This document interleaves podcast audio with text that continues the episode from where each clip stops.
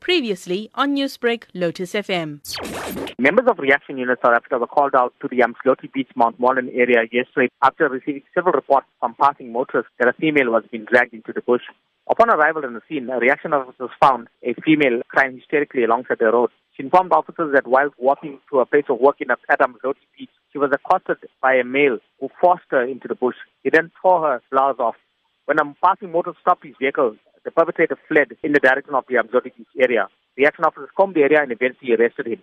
He initially informed officers that he was related to the victim. It was later established that he was unknown to the victim and attempted to rape her. He was detained at SAPS Verulam. Prem, how dangerous has it become for people to walk in such deserted areas all on their own? We advise people to walk in groups However, some of this uh, is unavoidable. Members of the public that are going to work in different directions have to split up at the intersection. This female was approximately two kilometers away from Zodi Beach and she had no choice but to walk alone. So we urge people to walk in groups, you know, uh, in full view of the public. However, sometimes it's, it's not possible. Well, taking this into account, then, how necessary are self-defense classes in this day and age?